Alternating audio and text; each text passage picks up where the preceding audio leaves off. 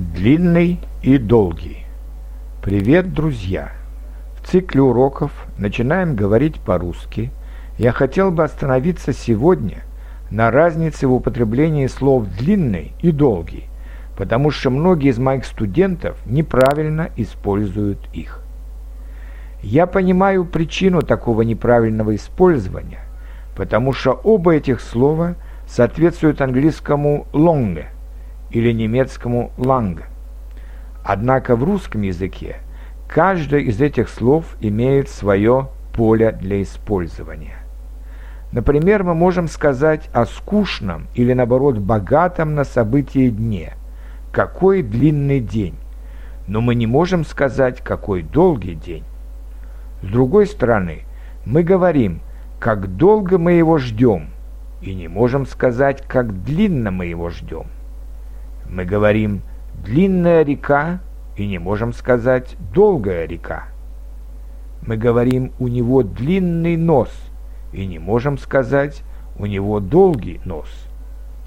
Мы говорим «длинное путешествие», если мы говорим о пройденных километрах, но мы можем сказать «долгое путешествие», если мы имеем в виду время, затраченное на него.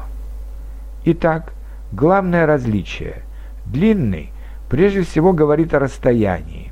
Длинный путь, длинная улица, длинный пляж. Но иногда это слово может передавать и переносное значение. Скучный, продолжительный, длинный день, длинный рассказ, длинная речь. Это слово чаще используется как прилагательное. Длинный, длинное, длинная, длинные но иногда может использоваться и как наречие «длинно».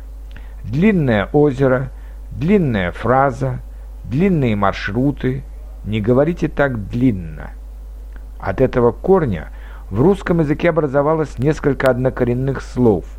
Длина, удлинять, длиннее, длинновато, длинноногий. Долгий говорит прежде всего о времени, и чаще используются не как прилагательное, а как наречие «долго».